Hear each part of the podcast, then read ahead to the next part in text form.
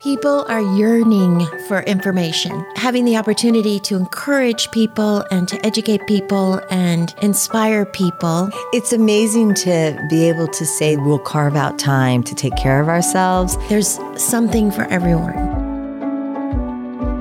We are so happy to be here with friends and authors of a new best selling book, William Stixrud and Ned Johnson. And the book is The Self Driven Child. And Tricia happens to know Ned personally. Mm-hmm, mm-hmm. We're just so excited you're here. So thank you for joining us. And it's so nice to meet you, Bill. So, the first thing we want to ask you about is what inspired you to write this book? So, Ned and I have been friends for probably seven or eight years. And we started lecturing together a few years ago. And we lectured a lot on how do kids become self motivated. And we also lectured a lot on what does chronic stress do to a developing brain and to, to, to a developing child or adolescent. We started to, to think about writing something up a couple years ago. And we're thinking that we talk a lot about motivation, about stress, about the, the importance of sleep. And we wanted an organizing principle. And, and, Ned said, you know, I think that everything that we talk about is, is really related to a sense of control. And we've known for years that, that a low sense of control is probably the most stressful thing in the universe. I mean, you can summarize what, what makes life stressful with the acronym NUTS novelty, unpredictability, threat, and a low sense of control. Mm-hmm. And, and the latter is probably the most stressful thing. And we also knew that motivation develops in kids if they have a sense of autonomy and it doesn't self-motivation doesn't d- develop unless you have a sense of control or autonomy over your own life. And so we figured this must be a pretty big deal. If it's so highly related to stress it's, it's stress tolerance it's so high related to motivation this must be a really big deal. And then we started to re- research this idea of sense of control which is what our book's about. It's about how important it is for young people to have a sense of control over their own lives. We found out that it's related to everything you could possibly want for your kid. It's related to physical health all aspects of mental health longevity academic success, career success. So we basically wrote a how-to manual for parents about how can you increase or to develop the sense of control or sense of autonomy in kids. So is the book is it it's a manual for parents but is it a manual for kids too? I mean, how how obviously the parents are going to read the book, but is it more geared toward what the children should be doing or what the parents should be doing? Probably more towards what parents should be doing. I mean, certainly when we talk about things like radical digital downtime and the importance of sleep and meditation, which we know you're both big fans of, I mean, mm-hmm. those are things that apply to all brains, you know, parents and kids. But we wrote the book principally aimed towards parents because one, parents buy books, right? and two, because you know every parent that we know loves their children and wants them to be happy and successful. And there are all sorts of messages out there. And we really feel that we've weaved together some of the best sciences that's there and, and certainly our, you know, combined 60 years of working with adolescents. The things that we've seen really are effective with other children, including our own. And so, so the advice here is really for parents who love their kids and want their kids to be successful, including the ability to tolerate stress well and to be intrinsically motivated. These are really the, the tools for families to work collaboratively with their children so that they can be as successful as, as everyone would hope. Would you describe stress? What's stress? What is that? And what does it do to the child's brain? I mean, what is it? So, stress is what happens when you experience a new situation that's nuts, this novelty, and it's when your fight or flight response tricks in.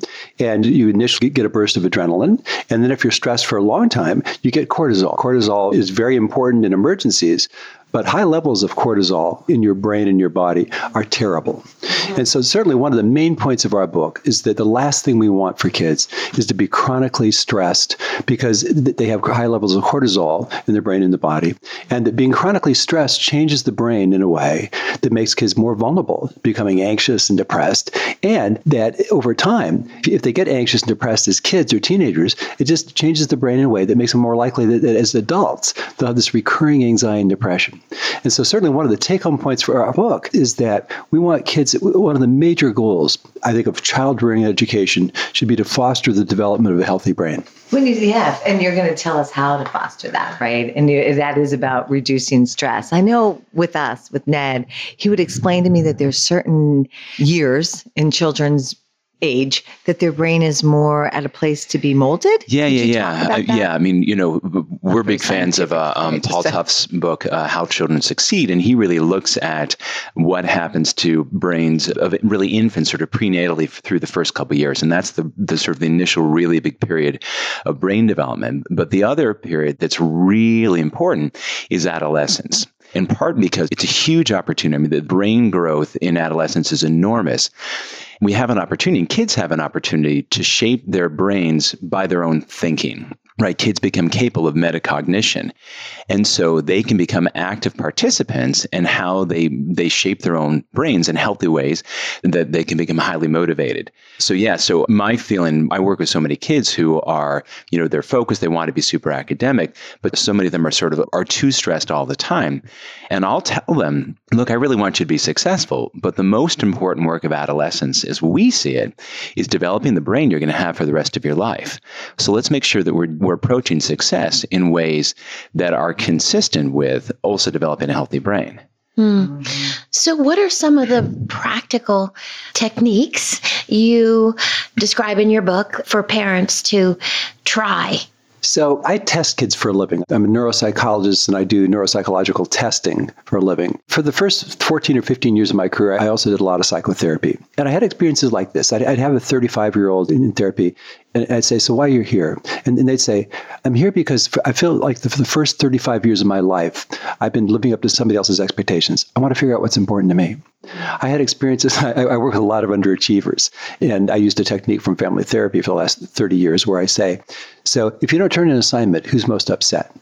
And invariably, it is the mom who's next most upset. My dad, who, who next most? My, my teacher, my, my therapist. The kid's never on the list. My tutor. sister, yeah, yeah, my, my, my- yeah, yeah, yeah. My grandmother, you know, the kid, the kid's never on the list. And it seems there's something wrong with that picture. And I learned that one of the most powerful things for a therapist to remember is don't work harder to help your client solve their problems than they do because they'll end up depending on you. And so many years ago, I wrote an article for McCall's magazine on how not to fight with about homework. And what I said is, is tell your kid, I love you too much to fight with you about your homework. And what do you do then? then you say, I'm willing to do anything I can to help you, but I'll, I'm willing to be a consultant. I mean, I'm willing to be your homework consultant. I'm willing to set this at a uh, consulting hour. I'll be with you from 6:30 to 7:30 every night. But I'm not willing to fight with you and have all this stress. You're the most precious thing in the world to me, and I'm not willing to act like it's my job to make you do it. I couldn't make you do it. And if I try, I'm going to weaken you because you're going to think that I'm responsible for getting your work done and not you. So the first thing is the, the second chapter in our book is called "I Love You Too Much to Fight with You About Your Homework." And it's about this idea of, of thinking about yourself more as a consultant than as a, an enforcer or a taskmaster or the kid's manager. When you change the energy in this way, it's beautiful. It's less stressful. It's powerful. But will they do their paper? Yeah, I mean, Well, yeah, I mean, you know, I mean, we, it's a great point. I mean, you know, we work on the theory that kids want to be successful. right. They want their li- shocking. they want their lives to work out. And what happens a lot is that I think that the help that we're trying to give or the support that we're trying to give to lift a kid to them can feel like we're pushing them. And I don't know about you, when people push me, my default reaction is to resist it. And so we see so many kids who are resisting what's in their own best interest simply because they feel that someone is pushing them. And so we have the story in the book about my son when he was in fifth grade. Was sitting doing homework and, and mom his mom was was helping him with something. And my wife's a, a teacher and, and remarkably academic and you know like so many moms just really good at all this stuff. And she asked him you know why don't you do such and such? You know and most questions like that that are directed at children sort of sound like a question but they're really an accusation with a question mark at the end right, Right. and so he responded a little bit defensively. So well you, you didn't remind me.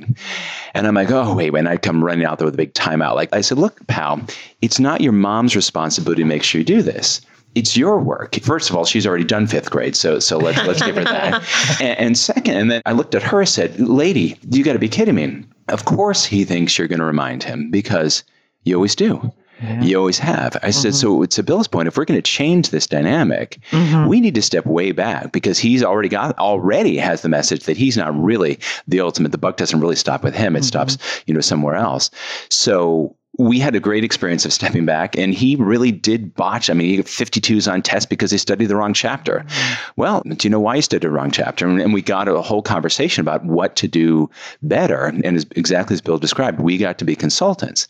And now his uh, parole officer says he's doing great. No, I mean, he's, uh, you know, He's clean and sober for three months. right. Yeah, yeah. you know? and he and he's he's doing great. I mean, he's more successful than I would have asked him to be. And more importantly, because I'm, you know, occasionally I say, "Hey, do you want to, do you want some help with that?" And most of the time, I'll say, "No, I got it." Awesome, but he knows that I'm there, and sometimes he will ask for my help. Can you can you look over this paper because I'm not sure it makes sense the way Right. I want to? Sure, happy to, and then we'll talk through it.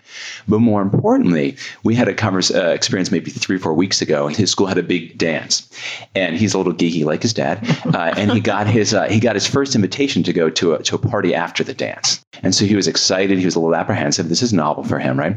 And but he asked me, we're out for a walk, and he said, "Dad, what do I do if if people are drinking alcohol there?" Man, what a great opportunity, right? That's like rather than me saying, son, when you do this right, well, what do you think? I mean, that was the kind of conversation that every parent hopes when your kid is looking for advice mm-hmm. that you get to be at least one of the authorities rather than having them run, you know, to everyone else except you. Mm-hmm. And so if you spend your interpersonal capital on things as ridiculous as most of the homework that kids get these days, and there's nothing left for the things that really matter, boy, that's a lousy trade-off. Mm-hmm. Hmm. I can't wait for my kids to call me and say, Well, I'm a consultant now and I've got office hours, so call me back. No, I'm it, kidding. it works. You know, it, it works. And, and another aspect of this, think about yourself not as somebody who knows, always knows what's best for your kid, or, or your job is to make your kid be a certain way. Is there's a chapter in our book. It's on kids as decision makers. Basically, our formula is you want to say it's your call as much as possible. When you help kids make informed decisions, you help them through mm-hmm. the through the pros and cons of, of a situation. They make good decisions for themselves because they want their life to work. And we think that the best message you can give an adolescent, particularly, and, and an older child, is I have confidence in your ability to make decisions about your own life and to learn from your mistakes. And from our point of view, that's what we want teenagers to do. We want right. them to Allow them to make a mistake so they can learn. Right, because when you say it's your call, teenagers are ruthlessly honest with themselves. Mm-hmm. If you try to force them, as you, as you said, Ned, they get defensive and, and, and they go into denial oftentimes. But you say, nobody's going to force you. This is going to be your call. I want to help you make a good decision.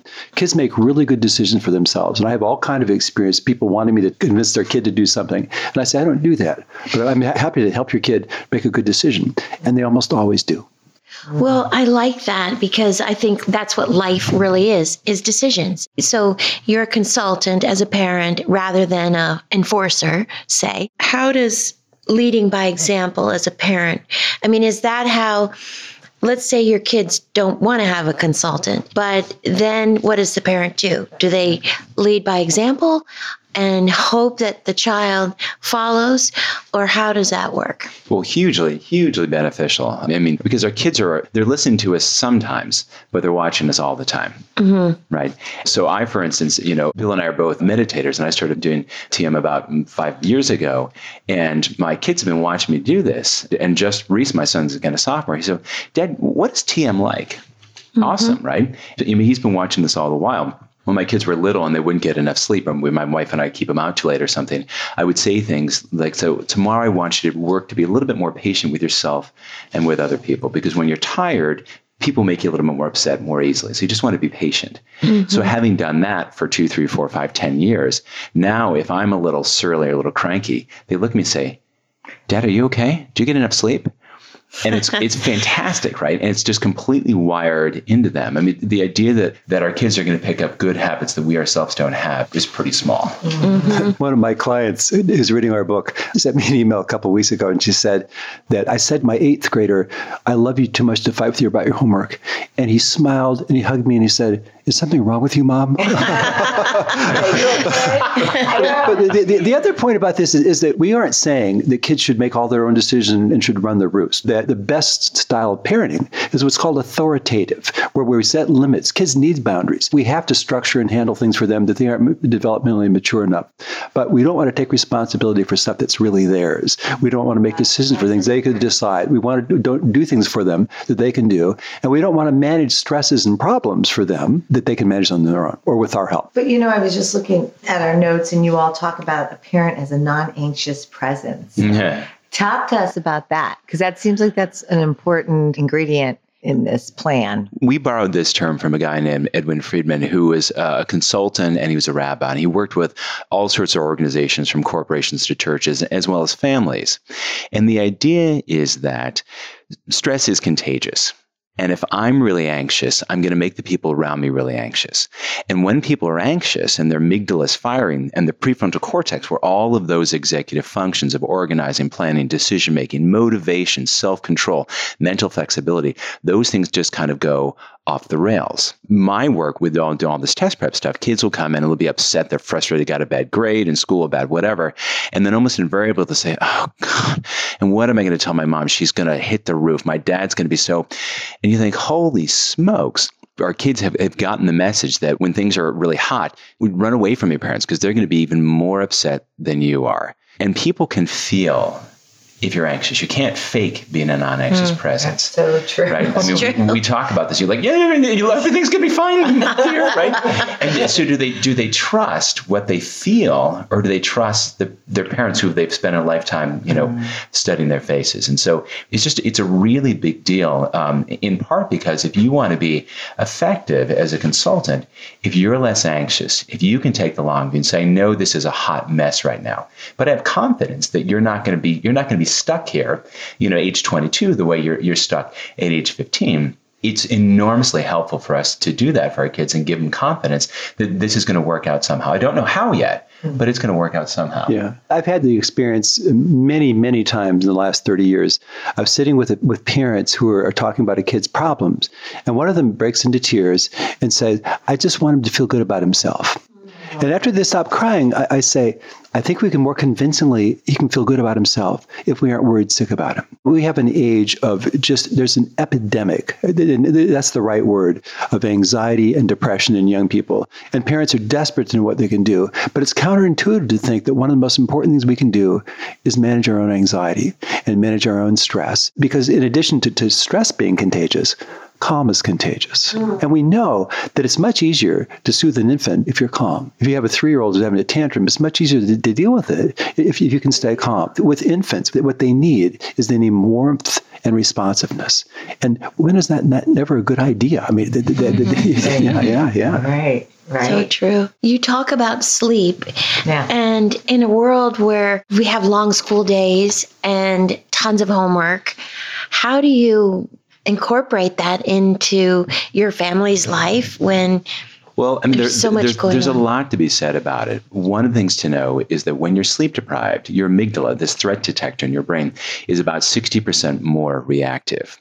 And it makes all those executive functions, all those things you count on to make things go well, they go kablooey. And so what I see too many kids, they do everything that they have to, then they sleep with whatever's left over. And my feeling is sort of like the rule out of personal finance. You pay yourself first and you say, I need eight hours of sleep.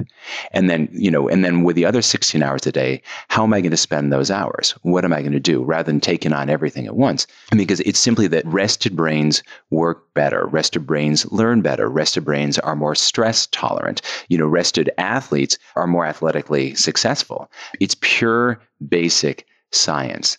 So it's hard to, you can't make your kid go to sleep, right?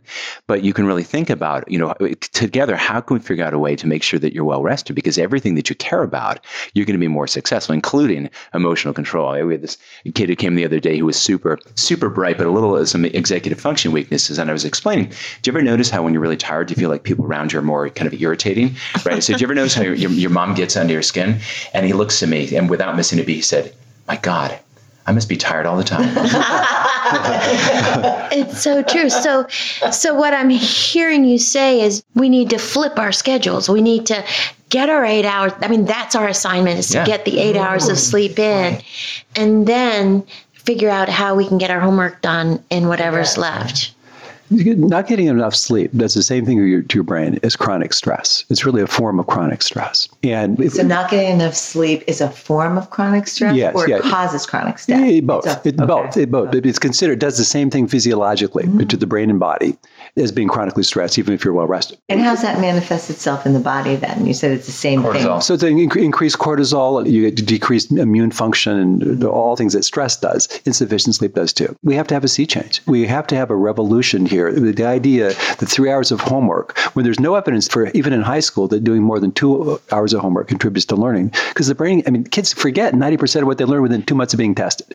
So the idea that it's more important to cram all this crap into their head and not sleep is crazy. It is not If we were- working on either end. Yeah, in the it's book a double edged sword. yeah, in the book we say if, if we were teachers, we'd much rather teach a kid for four hours who'd slept for eight hours than s- teach them for eight hours they slept for four. I mean, it's just a no brainer. Because I think what you say in your book too is that when a child is stressed or anyone is stressed, and you just said it, they're not gonna absorb. They're not gonna learn because Well- what's going on? well, it's the same just thing. They, they just really can't, even though they might try. Right? The brain won't let them. Imagine if you said, I have tonight's winning lottery tickets. I have the numbers. No, you just got to hold these in mind. And as you did that, you then pulled out a loaded revolver or a, a cage full of rats and opened the middle of the table. Where's my focus going to go? I can't help it. I can't help it because when I'm threatened, when I feel threatened, I pay attention to the threat. Right. Right. We have to. And when, when you're tired, I mean, you can watch TV, you can stay up late watching TV because it, it doesn't take very much attention to watch TV. But you can't learn when you're tired because it requires focus. It requires really active working memory to get something that you're learning into your memory stores.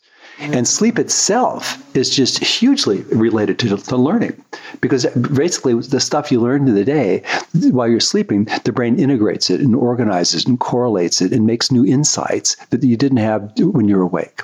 And so if you deprive the brain of that, it's just so counterproductive that, that one of the things that we're going to really work on and when we finish promoting this book is really the, the kind of just promoting this revolution about what's important in life. Yeah. So when you're stressed, last question about sleep. When you're stressed, it's hard to get to sleep. So what do you recommend for people to do? The things that help people sleep, certainly exercise really helps people sleep. We're big fans, as you are, of meditation. And many people find that the regular practice of meditation lowers their stress levels and they sleep better. And a lot of the kids that I see have ADHD and they're just, they're night owls. And no matter what, they can't fall asleep. And, and many kids will take a low dose of melatonin to facilitate drowsiness. Some kids use bright light early in the morning. That changes the timing of the melatonin production and make them fall asleep easier. But and certainly, arguably, one of the main things for people who are anxious and stressed is not using technology before you go to bed mm-hmm. and not not sleeping with your phone in your room. Right. Not sleeping with your phone in the room. Yeah, yeah. I, every darn week, I I buy, love this. I buy, I have students who they'll talk about the phone and da da da, and how it's, and, and then I'll invariably ask, where does your phone sleep? And they look at me like, what? And I say, well, by my bedside table. And I say, it's you charge in the kitchen. And they look at me and they and they go back and forth. And I, of course, they're not going to win this argument because the science is on my side. And then they'll, invariably they'll say, well, I, I use it for my alarm clock. And then I look at them and say, so you go to an independent school. So what you're telling me is you live in either a really expensive neighborhood or your parents are paying, you know, tens of thousands of dollars a year for an independent school, and they're paying me hundreds of dollars an hour as a test prep and hundred dollars a month for an iPhone or whatever. And nobody, including your nana, can come up with 14 bucks for an alarm clock. and so every week I have Amazon Prime. Every week a kid gets alarm. What's your favorite color? Uh, I'll get you an alarm clock every single week. That's that's good. Or you use Alexa, right? Alexa wakes me up. Okay. When you talk about stress related mental health problems, Yeah. can you expand on that? And and you talk about that we are at an epidemic of anxiety and depression. You know, why is that and how, what do you see happening? There's a woman at San Diego State by the name of Jean Twenge who has studied generational differences. And what she found in the early 2000s was that adolescents and young adults in the early 2000s were five to eight times more likely to experience symptoms of and report symptoms of anxiety disorder and depression in young people at the height of the Great Depression, in the World War II, the Vietnam War, and now it's. She just wrote a paper. She said in the last six years, she's never seen before the, the dramatic spike in anxiety and depression. A recent study found a 37% increase in depression in adolescents in the last six years. One of the hypotheses is, is it has to do with social media and particularly the effects on girls. But we also think that, that the fact that people sleep so much less, adults and kids, that, that technology makes life go faster. It makes life more stressful.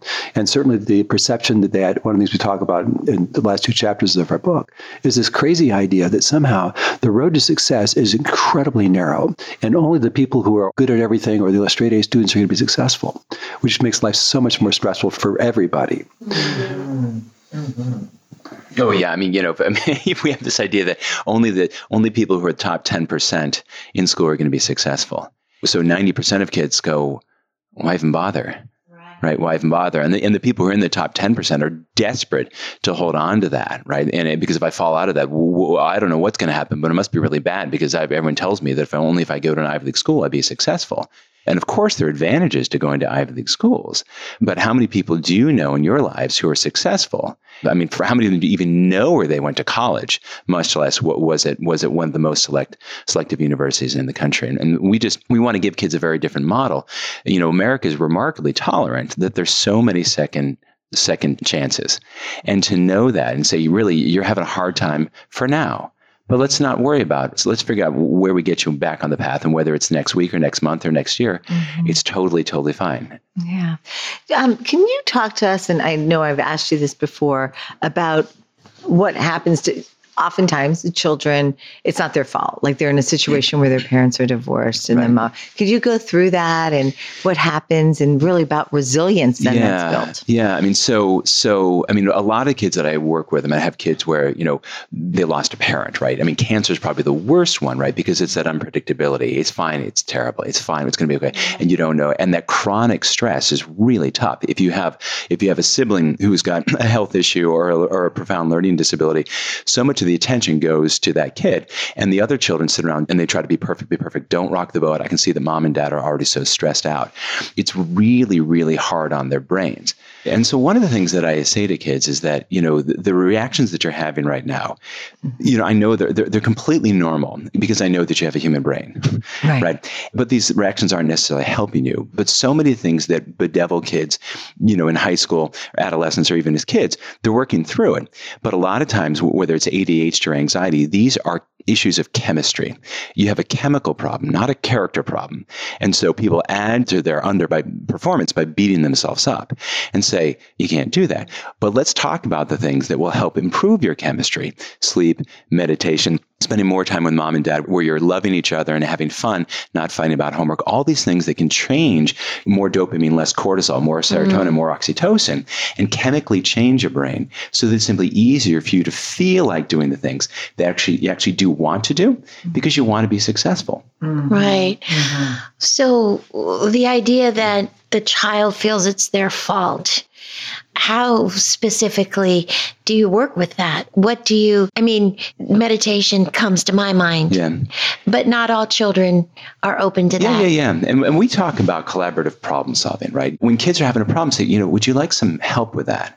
right you know and and have these open conversations because oftentimes their thinking is just it's a little disordered right mm. and they may have absorbed this from school I'm always particularly worried about the kids who say very little because mm. it doesn't mean they're not thinking a lot. They're not verbalizing. This is part of so, where we go back to trying to be open and have these conversations. Airing it. Yeah. Airing it is the first step. And, and, a lot of kids who who have negative views about themselves or, or, feel that they're to blame for things, the more you try to talk them out of it, the, the, more they hang on to it. And again, it's for me, it's a matter of changing the energy. And, and I see a lot of kids who think they're stupid or that, that, nobody likes them. And and I'll say to them, has, has anybody ever tried to talk you out of it? they Say, yeah, my, my parents, but but they don't really know. And I say, well, I'm not going to try to talk you out of it. I'm not going to try to take it away from you. But I really see it differently. And if you want, I'll be happy to share my angle on it. And if you do it like that, if you don't become another person hammering the kid to try right. to, you know, that, that, stuck doors, you know, they get stuck harder the more you try to pull on them. And so we want to change the energy. And we say, I've got a different angle, and yeah. I'd love to share it with you if you want. And we're always asking permission. We're always seeking kids' buy in for our input, mm. for our advice, for our help because we don't want to try to force advice or help or another point of view on a kid if he's just chronically instinctively resisting it. Mm-hmm. In part, right. when you do that, the stress reaction goes up. yeah. And, and again, now you're having a conversation with a kid who's not using his executive functions. You don't have the rational part. You're not having a conversation with the rational part of his brain. You're having a conversation with the fight, flight, or, or freeze part of his brain. Right. Right. And I I would think that by saying to the child, yeah, that's ridiculous, that's wrong, you know, you're brilliant, it's yeah. ridiculous, and you shouldn't feel that way, is dismisses them and they feel not heard. Totally. Totally. Totally. Yeah, I, I was watching this with my my wife's a Latin teacher. My daughter's taking Latin. She said, I just can't do this. Well, she has a 95 average in there. So all the evidence suggests that you can. And my wife was trying to vocalize that. And I came back around later and I said, well, so what's, what's hard for you right now? Well, it turns out at the time she was having a bad relationship with her teacher, and it was it was an emotional thing. I just can't do this because of the emotion. And so when well, tell me more about this. Well, what do you think would help? May I offer you some advice on that? And when you say things like "May I offer some advice?" again, because they feel in control, we don't have that oh, it's going to be forced at me. And we had a much more productive conversation. My wife was completely right. She could do the work, but we weren't really getting at the, at the source of the problem by trying to contradict her facts. We needed to, we needed to ask a lot more questions mm-hmm. to get to the part where we really could help.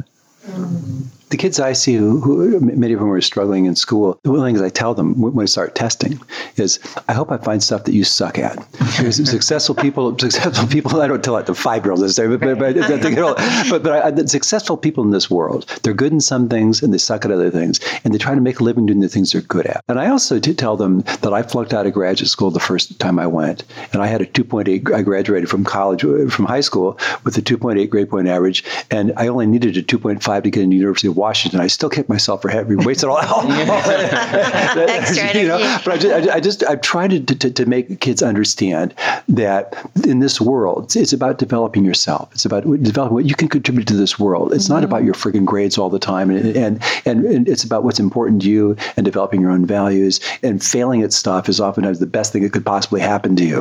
Mm-hmm. And is there ever? I mean, because I see people who go through life as one thing and then they they're 65 and they've discovered this whole other side of themselves. How, I mean, I don't know what why that came to mind, but it just made me think of when you're trying to develop children and adolescents that sometimes people don't really discover things. Yeah, yeah. Right. We, we have this metaphor we talk about sort of children as, as trees. And a lot of parents are sort of like Edward Scissorhands where they want to shape them, you know, in these beautiful little topiaries, often in their in their in their own model. right. But the problem is you may not know what kind of tree you have right? And so if you want to work on the root system, right, in part because, you know, really healthy roots are what allow to develop a tree that can handle really tough storms. Mm-hmm. And as much as we'd like to would like to protect our children and have nothing bad ever happen to them, we can't do that. There's no guarantee because, you know, man makes plans and, and God laughs, right? Mm-hmm. And we all have had things like, boy, this was not this is not the way I planned that.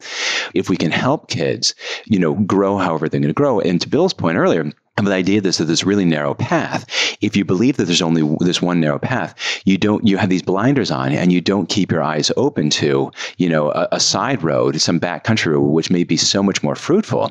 And oftentimes that's why people only get to it by, by age 65 when they're retired and they go because they they've been so on this path forever and they just they didn't feel it was safe to explore other directions. And and gosh, you know, wouldn't it be better to explore that as an adolescent? Yeah. Mm-hmm. Mm-hmm. Right. Mm-hmm. I love the tree analogy. Of, yeah, because I mean, we do want to prune away at our children, and but we should be working on the roots. It didn't work. I know. it was just prune and prune and prune more. Version. It, it feels better. It feels better for us. Safer but I'm not sure it was better for the tree. Yeah, no, exactly. Yeah.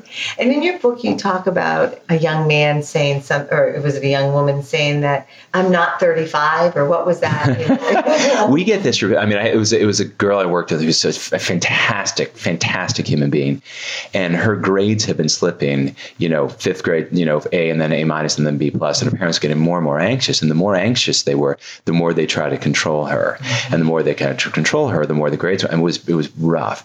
And I had this great conversation with her. I guess she was 13. And she said, You know, my dad is the smartest man I know. And he was really quite remarkable. She's, but he, she said, But his ways don't work for me. I don't have the brain of a middle aged man. Mm-hmm. and I said, Oh, I'm glad you don't. yeah. Right. right. You know, you could be the, having a midlife crisis right now. And for all the moms who, who have fully developed prefrontal cortexes and, and, and they can see the best way to do this, but their 13 year old boys can't, I very as gently as I can say, my suspicion is it's been a really long time since you had the brain of an adolescent boy. Mm-hmm. Right? right, right, right. How does the brain, you know, we always hear that the brain is fully developed at this age and that age. And is, can you kind of go through that? So a, a, lot of development happens in the first six years, but the brain is, is like 90% of its size eh, by, by age six. The most important thing for our purposes is that the emotional parts of the brain that have to do with sensing and reacting to threat and regulating emotion, I mean, those parts tend to be up and running by the time you're 11 or 12. And, and But the prefrontal cortex, that as Ned says, mediates the executive functions. It, it does the planning. It can think logically. It can put things in perspective. So it does planning and organization and judgment not the cognitive functions of the prefrontal cortex, not mature until age 25, plus minus three. And the emotional oh, regulations. My kids aren't fully developed. Well, yeah, that, okay, that, that, explains, that explains things I, for us. I, I, I, lecture, yeah, I lecture about the five most important things I've learned about kids' brains, and this is the most important because so many of the problems that kids see when have when they're 13 or 15 or 17 is just a matter of an immature prefrontal cortex. And if you have confidence in kids' development, you have confidence that they want want their life to work, and that the prefrontal cortex eventually comes online and it changes everything. It's really very encouraging. Mm-hmm. It is really encouraging. Yeah, yeah. Just, those women who have immature husbands. It's, yeah. you know, it's, because, because, men tend to be slower than women too. Yeah, it, it, it makes me think. I had a kid I worked with some while ago, and, and he was he really bad ADHD and executive function weakness. And, and I was making that uh, point that Bill made and making this point with his dad. And he looked at me in exasperation. He said, are you sure he has a prefrontal cortex? yeah, I'll ask questions with adolescents. Yeah, yeah, yeah. yeah. Um, someone said that Jessica Seinfeld Instagrammed your book. We, Is that right? Did she did? We were pretty we were pretty jazzed, and and, and Bill and I uh, do our best not to live on social media. Right. And so then you should have seen me sitting there for about an hour and a half that afternoon, going, "How the heck do I make an Instagram account so I can thank her properly?" Get whatever happens with that. I got a young yeah. person to help me. Yeah, it was. Yeah. We were really, we really, we were really jazzed. It was very kind of her. That's exciting. The book so is the, amazing. Is there anything else we didn't touch on that you want to share and um, tell people? Yeah, a couple. One aspect in our chapter on being a non anxious presence, we recommend that people meditate, that parents take good care of themselves and get enough sleep and that kind of stuff.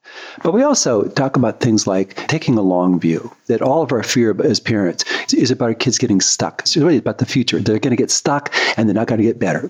And in my experience of 40 years working with kids, is that almost never happens. I mean, the kids go through stuff and they get out of it. And we also make the point that one of the best things when I used to do therapy with parents, I'd say, let's set our highest goal is just enjoying your kid.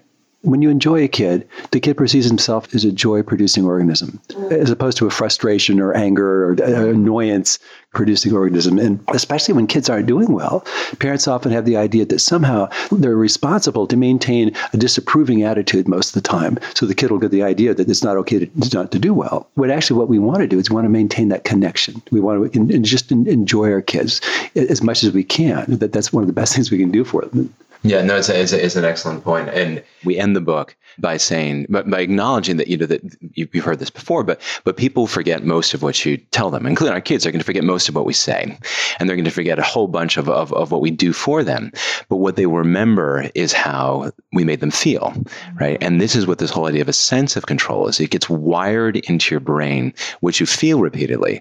And for us, if you want to have kids who are going to be happy and successful and, and go off and live life, you know, with courage and with joy, the things that we'd like them to come away feeling from us, our parents, the most important thing to them in the world, you know, is that they feel loved and that they feel trusted and they feel supported. And last one for the sense of control, that they feel capable. And if we make it our, our project to wire those feelings into them, then it's, it's really easy to have confidence that, as Bill said, that they're going to make good decisions. And even when things don't go well, they're going to figure that out as well. Because we only have them for a very short period of time. Mm-hmm. And then, really, once they're off to college, it's really on them. And we want to have these things wired into their brains. Mm-hmm. Mm-hmm. Wow, such amazing information. yes, thank you both yeah. for being with us today. Thanks for having us. And writing this amazing book. Are you guys ready for the rapid fire questions? Yes. Doors are rapid fire. We're going to have our rapid fire questions. Okay. Um, so we ask all of our guests the same questions. And the first question is What book do you think everyone should read? I know what book everyone should read. Yeah. Trish and I think everyone should read The Self Driven Child. It's an awesome book. I, I, I did a radio uh, show in, in Tampa about the book, and one of the listeners sent a text in and said, "If I were the king, I'd make all the hospitals in the United States put the self-driven child in the bag of stuff that parents take home after just delivering a baby." Yes. yes. So yeah, that, that- that- yeah. and and, and, because, and because my, my parents raised me to be uh, very polite, I think it would be bad form for me to contradict our hostesses. So I'll, I'll, I'll, I'll, I'll go Okay, so yours. moving, let's move to the next one. Um, what quote brings you strength and peace? I would say for, for me, Maharishi Mahesh Yogi, who brought transcendental meditation to the world, um, w- w- once said, "The world is as it should be." And somebody said, "Well, Maharishi, you, you you work 22 hours a day trying to improve the world." He said, "That's also as it should be." The idea that, that the craziest idea, really, for me, is that somehow the world, or, or we, or our kids, are, are supposed to be different than they are right now. Um, Aristotle has a quote where he says, We are what we repeatedly do. Excellence, then, is not an act, but a habit.